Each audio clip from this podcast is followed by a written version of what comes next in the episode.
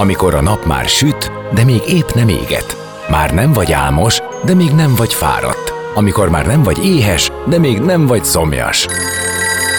Ö, nem rosszkor? Pont jókor. Fényterápia Fehér Mariannal a Rádiókafén. Benne a nap embere, kitekintés a világra és búvárkodás a lélekben. Minden hétköznap délelőtt 10-től délig. Pont jókor! Szép napot mindenkinek, 11 óra múlt 7 perccel, én Fehér Marian vagyok, és folytatódik a Pontjókor, és az életünk dolgaiba marad Havasi Katalin életvezetési tréner, aki a napembere is volt, és akivel átbeszéltük a saját sorsán keresztül, hogy hogyan is működik egy karrierváltás, és ebben az órában bizony kitérünk ennek a karrierváltásnak a részleteire, azokra a módszerekre, amelyeket ő hosszas képzések és önmagán való dolgozás után tanult meg, és amelyek azt teszik lehetővé, hogy az élet harmonikus legyen, és az életet jól lehessen élni, ne csak túlélni.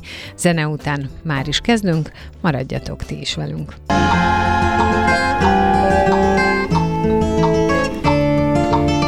Beszélgessünk az életünk dolgairól, mert annak van értelme. Színház, zene, életstílus, kitekintés a világra és búvárkodás. A lélekben. Pont jókor. Fehér Mariannal a Rádiókafén.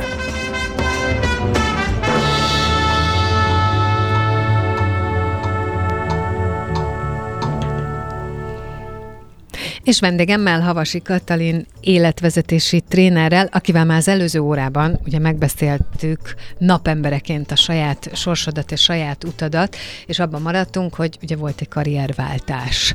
A, és te azt mondtad, hogy nagyon-nagyon sok ember, illetve hát valószínűleg a legtöbb ember akkor vált, amikor már erre nagyon rá van kényszerülve. Vagy külső kényszer, vagy belső kényszer, de valami, tehát hogy eltoljuk a falig általában uh-huh. a mhm. dolgokat és ami, amikor már nem találunk kifogást, vagy tényleg az élet ilyen, ilyen, ilyen visszavonhatatlanul az arcunkba nyomja a dolgokat. Szerintem egyébként bármilyen furcsa, ez a nehezebb út, de ez a szerencsésebb, mert ott van lehetőség túljutni mindenen. Ahol mindig csak egy kicsit nyomják az ember arcába, és ki tud belőle farolni, ott, ott szerintem gyanús, hogy le lehet élni úgy egy életet, hogy visszanézve azt gondoljuk, hogy nem is, nem is biztos, hogy így akartuk. A te esetedben hol és mi volt ez a pont, amikor azt mondtad, hogy jó, oké, akkor ez, ez nem megy tovább. Tehát valami más felé kell fordulni, illetve, ha jól értem, az történt, hogy elkezdtél odafigyelni a saját szükségleteidre. Alapvetően ez az egész hamarabb kezdődött annál, mint hogy bennem az tudatosodott volna, hogy ebből karrierváltás lesz mert az, itt mutogattam, emlegettem a szemközti amerikai bankot, ahol dolgoztam, és ott sokat fejlődtem, és sokat tanultam. Ott hála Istennek szokás volt az, hogy vállalati képzésként, vállalati tréningként olyan személyiségfejlesztéssel, pszichológiával, egyéb önmagadhoz vivő utakkal kapcsolatos képzéseket kaptunk, amiken keresztül én egyáltalán abból a tudatlanságból, amikor kérdezted, hogy mennyire foglalkoztam a belső világommal, és elmondtam, hogy semennyire, ebből a tudatlanságból elindultam ebbe a témába, és nagyon élveztem.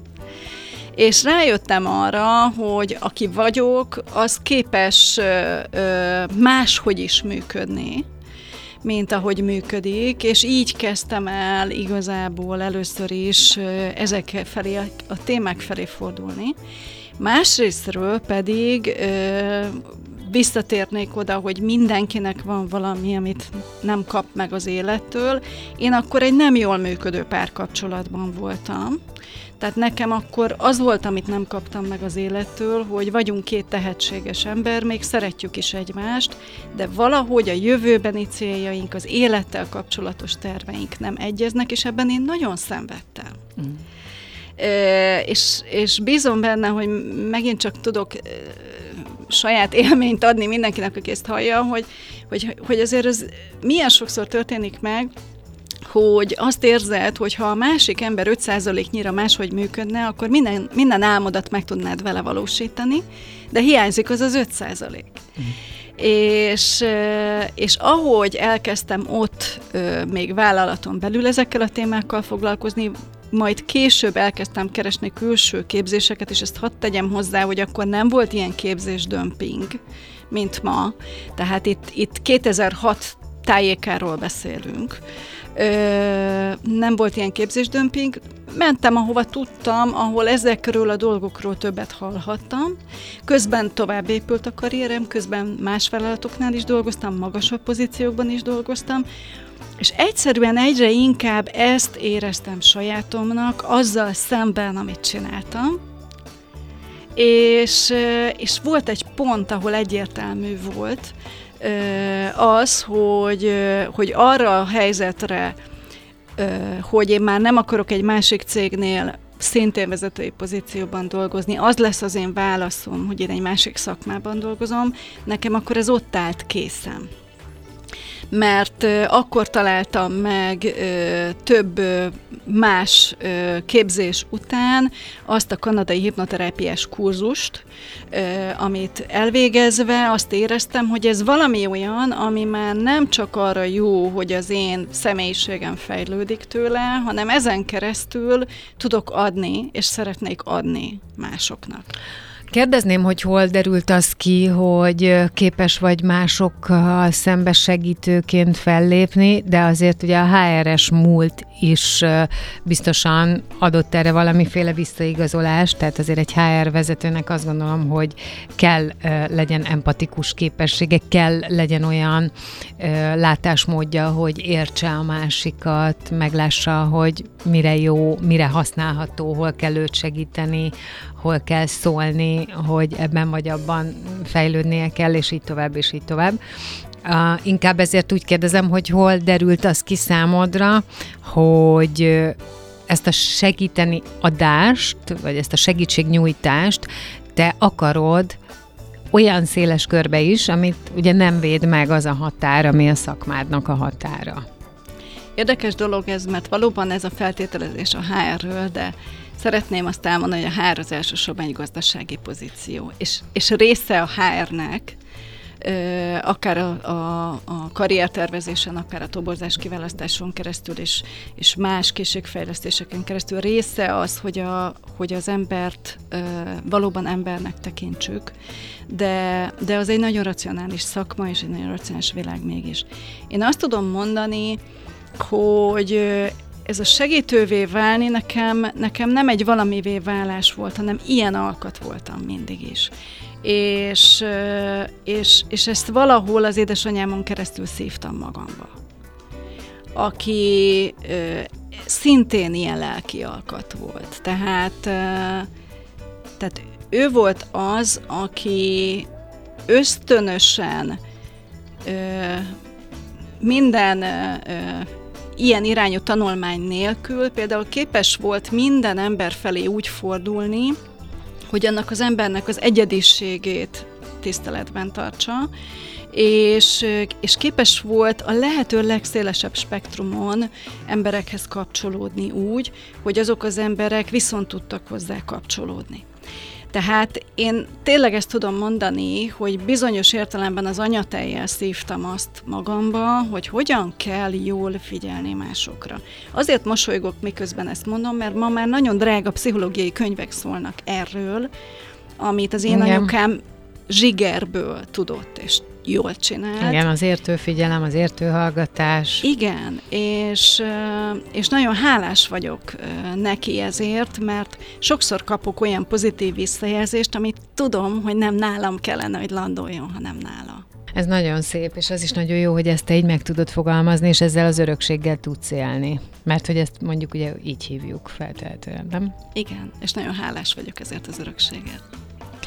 Akkor most zenélünk, és aztán utána folytatjuk a beszélgetést innen, és kitérünk a különböző módszerekre, ahogy ezt már ígérem egy ideje. Maradjatok ti is, Havasi Kati a vendégem.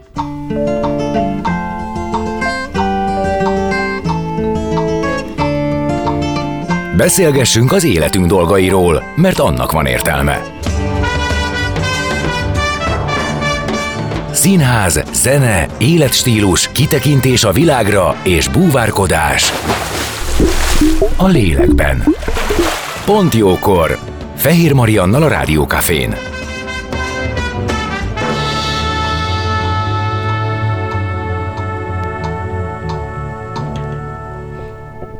És vendégemmel, Havasi Katival, aki életvezetési tréner, és ígértem, hogy most már átérünk a módszerekre, amelyek a te karrierváltásodat is meghozták, meg egyébként az életmódváltásodat is, hiszen először te azért kerested ezeket, hogy a saját életedet meg lelkedet harmonizált, aztán kiderült, hogy ezekkel nagyon jól tudsz másnak is segíteni, és azt mondtad, hogy egy kanadai hipnoterap terápiás képzés volt, ami, ami, ami meghozta benned ezt a vadonatúj gondolatot. Úgyhogy ö, a szomatodrámát és a hipnotera- hipnoterápiát gondoltam én átbeszélni ebben az órában, ahogy azt lehet akkor kezdjük ezzel, hogy ez mit jelent egész pontosan, mert ö, ezt nem feltétlenül tudom én sem elképzelni, hogy hogyan is néz ki egy hipnoterápia, amely ben, és hogyan tud ez nekem segíteni? Leginkább a, a céljai felől közelíteném meg, és a céljai ugyanazok mind a két módszernek, hogy az, aki bajban van, vagy valamilyen problémával küzd, vagy a ma sokat emlegetett valami hiányzik az életéből, életérzésben működik, megtalálja azokat az ok-okozat összefüggéseket a saját működésében, amikkel valójában tudatalat létrehozza ezeket a problémákat.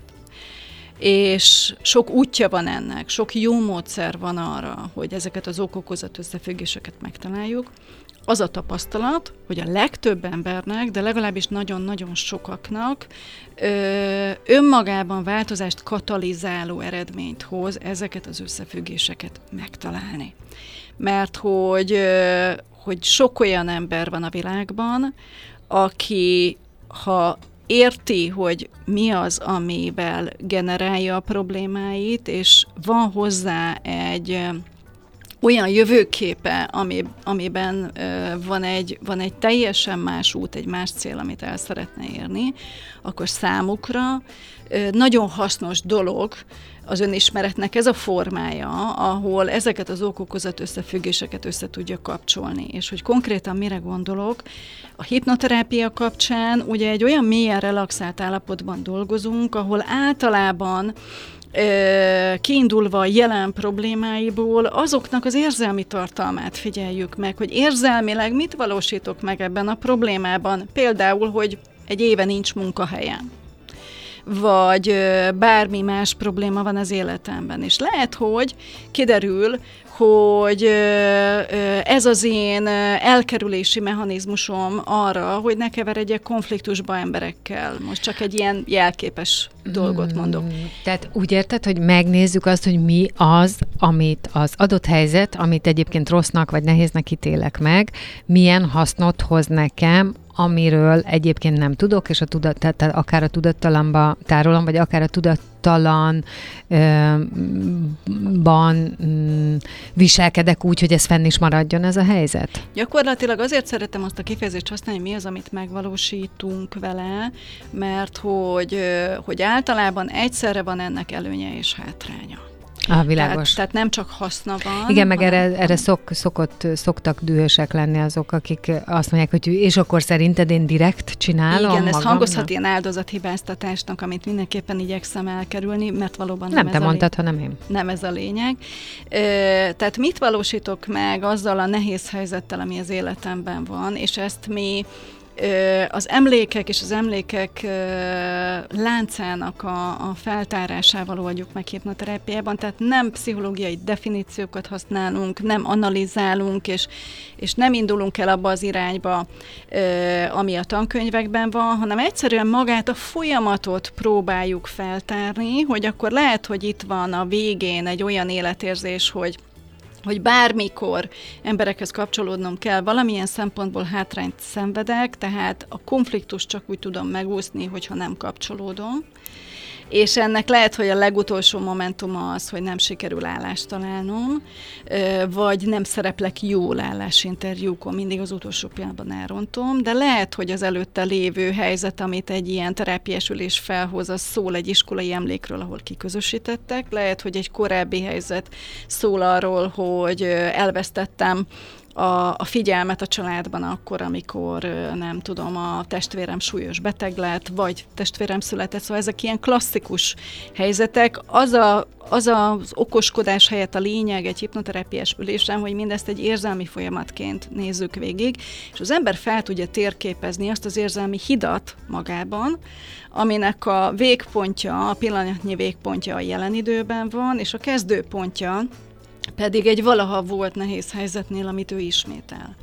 De hát senki ne gondolja, hogy a hipnoterápiában nem vagy magadnál. Egyáltalán nem. nem. Nem erről van szó, hanem egy nagyon ellazult állapotról. Egy ellazult és érzelmes állapotról. És mondhatjuk azt, hogy tulajdonképp a módszer, végülis az a kérdés, hogy melyik módszer az, ami neked ö, leginkább lehetővé teszi, hogy hozzáférj az érzéseidhez, az emlékeidhez, a képeidhez, amikkel aztán dolgozni tudsz. Pontosan, és, és a, a lényeg az az, egy picit zárójelben, mert, mert most ö, ö, nem szeretném az időt ezzel terhelni, de igazából ö, egy olyan természetes relaxált, egy olyan természetes transzállapotban történik egy ilyen ülés, amit alapvetően nap mint nap ö, többször is átélünk, csak ezt nem tanították meg nekünk, hogy ilyenkor mi ö, egy természetes transzállapotban vagyunk.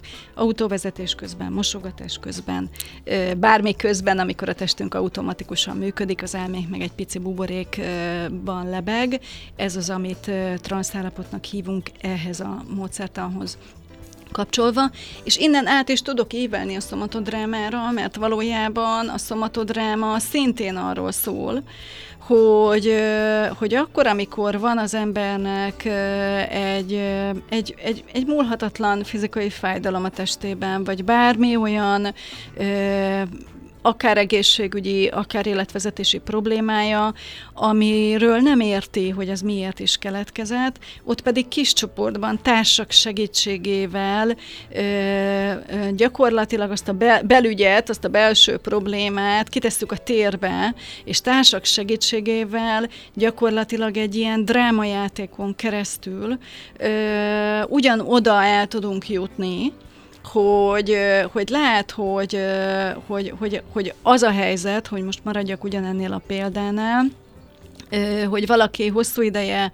nem tud munkát találni, az, az kiderülhet, hogy egy ilyen belső elkerülési mechanizmuson keresztül történik, mert bár nem tudom, hogy ez így rádióhallgatóknak mennyire ö, ö, ismerős vagy idegen, de adott esetben egy szomatodráma játékban akár azt a, azt a vágyott munkahelyet, amit meg kéne ahhoz szerezni, hogy végre legyen ö, hol dolgozni az illetőnek, ugyanúgy be tudjuk ebbe a térbe tenni, ugyanúgy be tudjuk térbe tenni az illető szemét, vagy adott esetben ennek a történetnek, a problémának az elemeit, és szépen ki tud rajzolódni ott egy olyan dinamika, a csoportdinamikán keresztül, amiből ugyanezt az információt megkapjuk, már nem konkrét emlék formájában, mint mondjuk egy hipnoülésen, ahol ki tudunk ott lyukadni, hogy valóban, és akkor most tényleg egy, egy valódi helyzetről mesélek, amit az egyik kedves kliensemmel átéltem, hogy, hogy a testvér egy, egy, egy nagyon súlyos ágyban fekvő betegséggel szenvedett hosszú-hosszú évekig, és a szülőknek minden figyelmét az kötötte le hogy ö, ö, azt a gyereket ápolják, ápolják tehát hogy kiesve ebből a figyelemből az egész életritmusa totálisan megváltozott.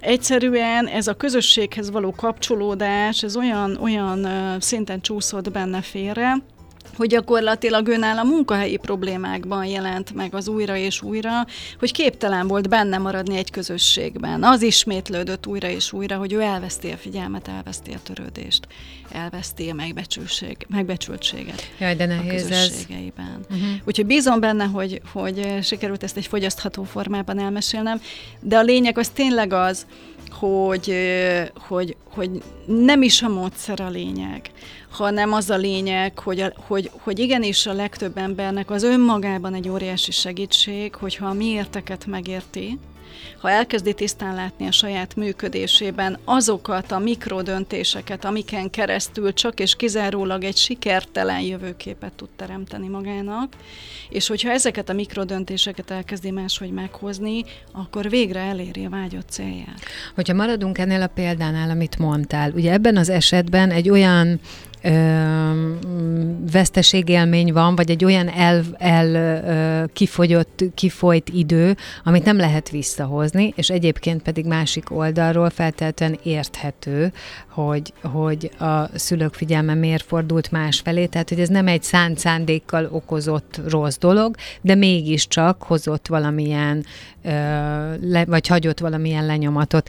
És egy ilyen esetben, amikor ugye nem lehet visszamenni ott az időbe, ezt ö, ö, revidiálni, jóvá tenni, máshogy hozzáállni, akkor mi tud lenni a megoldás? Mert att, azt, azt nem érzem, hogy attól sokkal előrébb lennék, hogyha tudom, hogy mi az oka. Uh-huh. Biztos, hogy valamelyest igen, de ez per pillanat még bennem inkább csak a fájdalomnak az előtörését ö, hozza. Hogyan lehet ezt megoldani? Tehát mit történik? Hogyan transformálódik? Kommunikációval.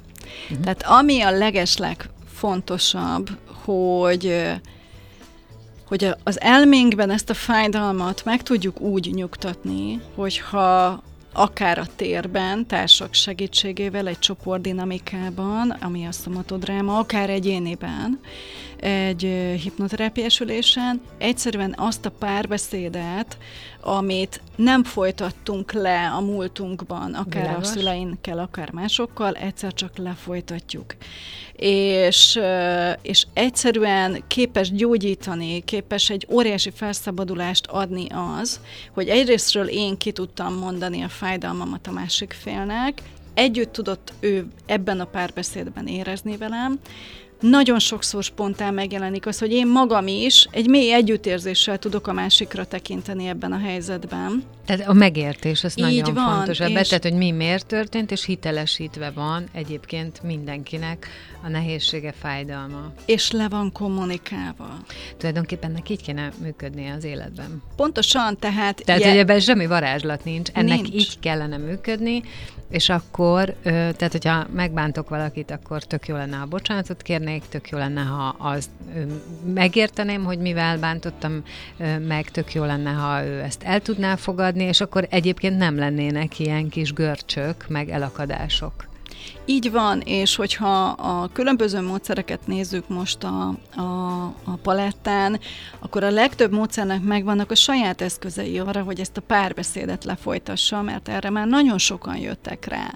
Nagyon sokan ismerték megoldás. fel, Aha. hogy a megoldás az az, hogy, hogy ezt az egészet lekommunikáljuk, és azt hangsúlyoznám, hogy ez tényleg nagyon-nagyon sokaknak segít, de lehet olyan, akinek ez nem elég, tehát nem szeretném azt mondani, hogy ez mindig mindenkinek elég, de hogy egy kísérletet érdemes rátenni, azt az bizonyítja, hogy, hogy, hogy fantasztikusak a statisztikái azoknak a módszereknek, amelyek ezt alkalmazzák. Csak azért, hogy egy kicsit közelebb hozzuk a megértést, én hasonlítanám valamelyes, de nyugodtan utasítsd el, ha nem gondolod így, a szomatodrámát a Hellinger féle családállításnak a dinamikájához, tehát meg ehhez a csoportjátékhoz. Tehát, hogyha valaki tudja, hogy az mi, akkor, akkor, akkor hasonlónak gondolom azt, ami ott zajlik. Az alapjai nagyon hasonlóak. Az alapok nagyon hasonlóak a pszichodrámához is, uh-huh. ami, ami a legősibb találmánya a, a hasonló dinamikájú módszereknek. És a különbség az igazából az eszköztárban van. Én magam is jártam családállításon, és, és abbéli tapasztalataim alapján tudom ezt mondani, hogy a, a, a legnagyobb különbség a kettő között, hogy, hogy az egyiknek van kívülről a családállításnak egy olyan, nem biztos, hogy jól mondom, facilitátora, vezetője, aki, aki egy, egy jól kidolgozott protokollon keresztül végigvezeti a főszereplőjét, az érintettjét a családállításnak, a problémától a, a, a pszichés megoldásig. A szomatodrámánál picit rugalmasabbak a keretek, tehát adott esetben a, a játék főszereplője az, akinek a megélésein keresztül terelgetjük, egy bizonyos tálcamódszeren keresztül különböző eszközöket ajánlunk neki arra, hogy ő maga eljusson a saját megoldásához, ahhoz a harmonikus állapothoz, ami lehet, hogy nagyon hasonló végül ahhoz, amit egy családállítás is tenne, vagy egy pszichodráma is tenne, de itt, itt az út, amit bejárunk, az viszont nagyon-nagyon különbözik. Innen fogjuk folytatni a beszélgetést vendégemmel, Havasi Kati, életvezetési trénerrel. Maradjatok ti is!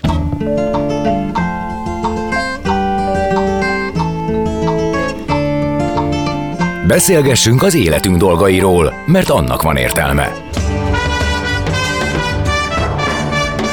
Színház, zene, életstílus, kitekintés a világra és búvárkodás. A lélekben. Pont jókor. Fehér Mariannal a Rádiókafén.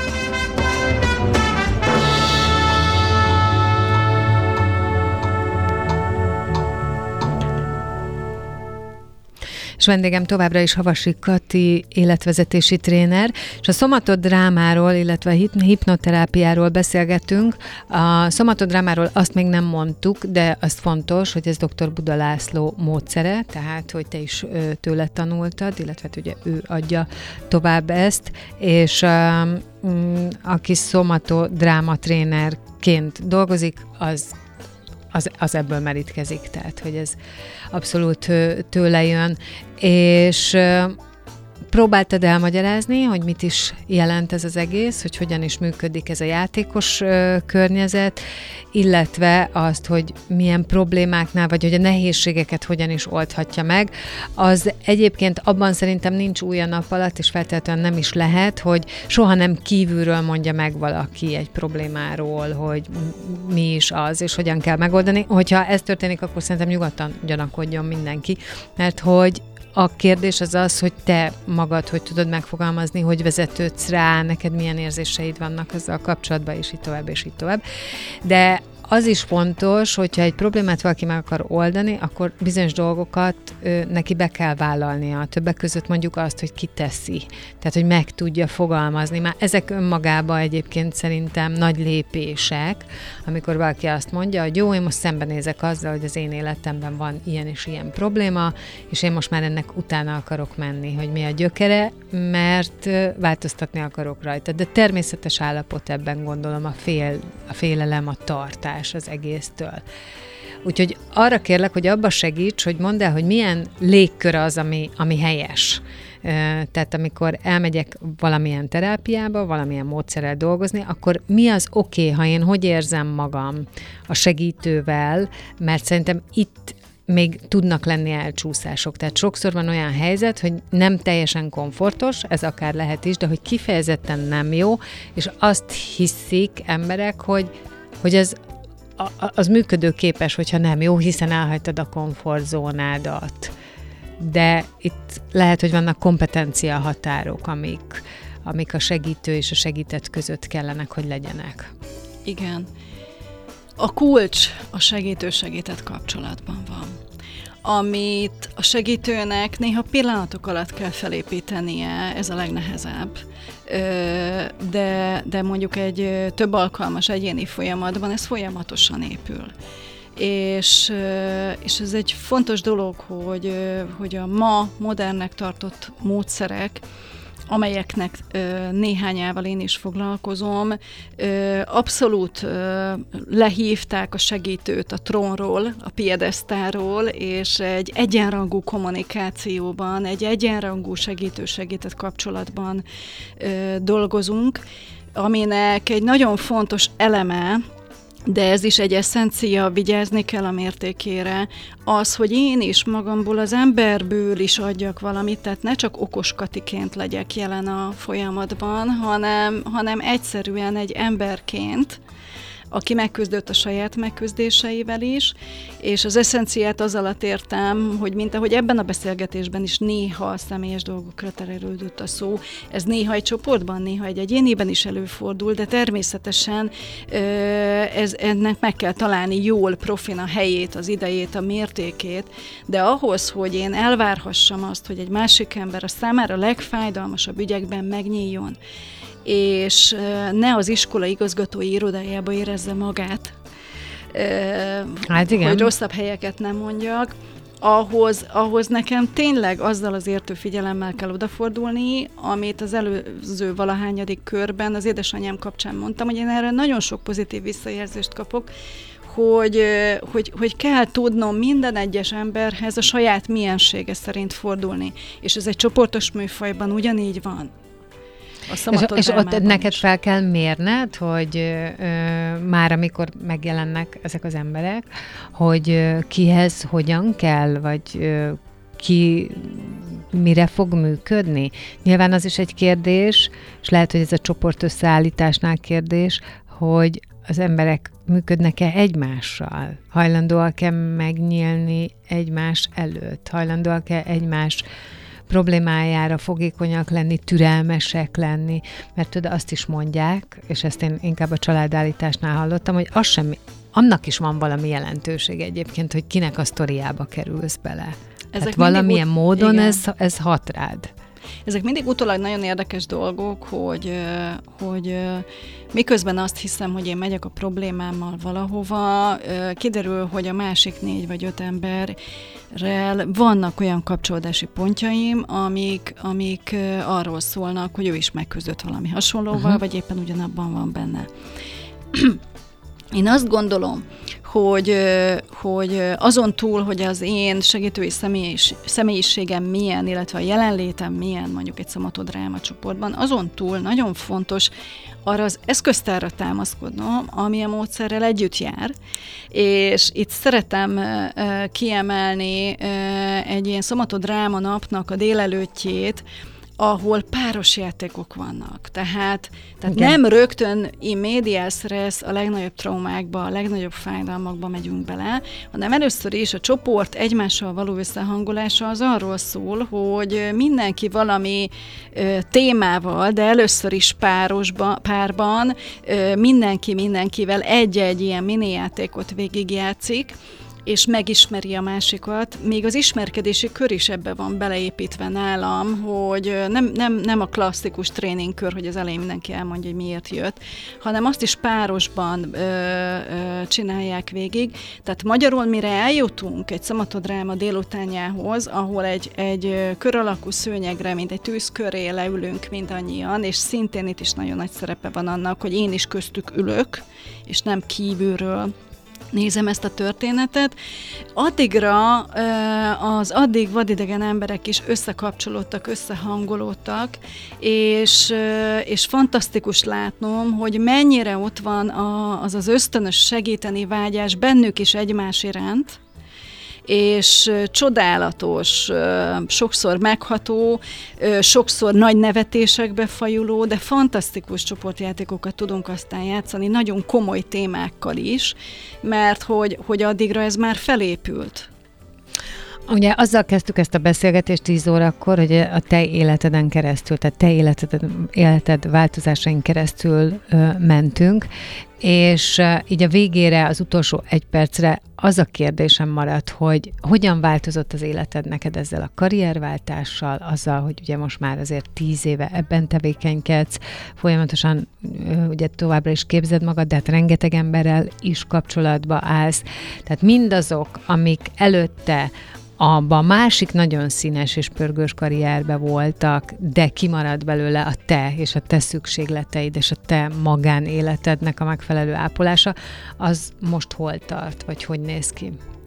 Én nagy örömmel csak annyit mondanék, hogy én megkaptam magamtól azt az életet, amire vágytam tehát egy, egy, egy olyan szeretetben, érzelmi biztonságban élek, és egy, egy olyan munkát csinálhatok, aminek tényleg minden pillanatát tudom élvezni, és valaha lehet, hogy ezt is félve mondtam volna ki, de, de, de most már nagyon bátran és büszkén azt tudom mondani, hogy, hogy azt az életet élem, amire valaha 20 évesen vágytam, hogy éljem és, és ez, ez tényleg azt jelenti, hogy, hogy vidáman ébredek, vidáman élek, és vidáman megyek aludni, ami, ami én azt gondolom egy óriási kincs.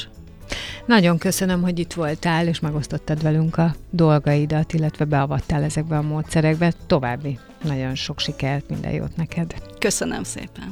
Havasi Katalin életvezetési tréner volt a vendégem itt a Pontjókorban, és mindjárt elmondja a Sanyi, hogy dél van, ami azt jelenti, hogy jön a Czollerandi a hírekkel, és aztán én legközelebb holnap délelőtt tízkor jövök friss adással. Szép napot mindenkinek, sziasztok!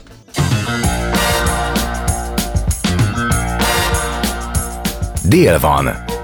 Pont jókor. Azaz most ér véget Fehér Maria műsora. De minden hétköznap tízkor gyertek, a cipőt sem kell levennetek, csak ha akarjátok.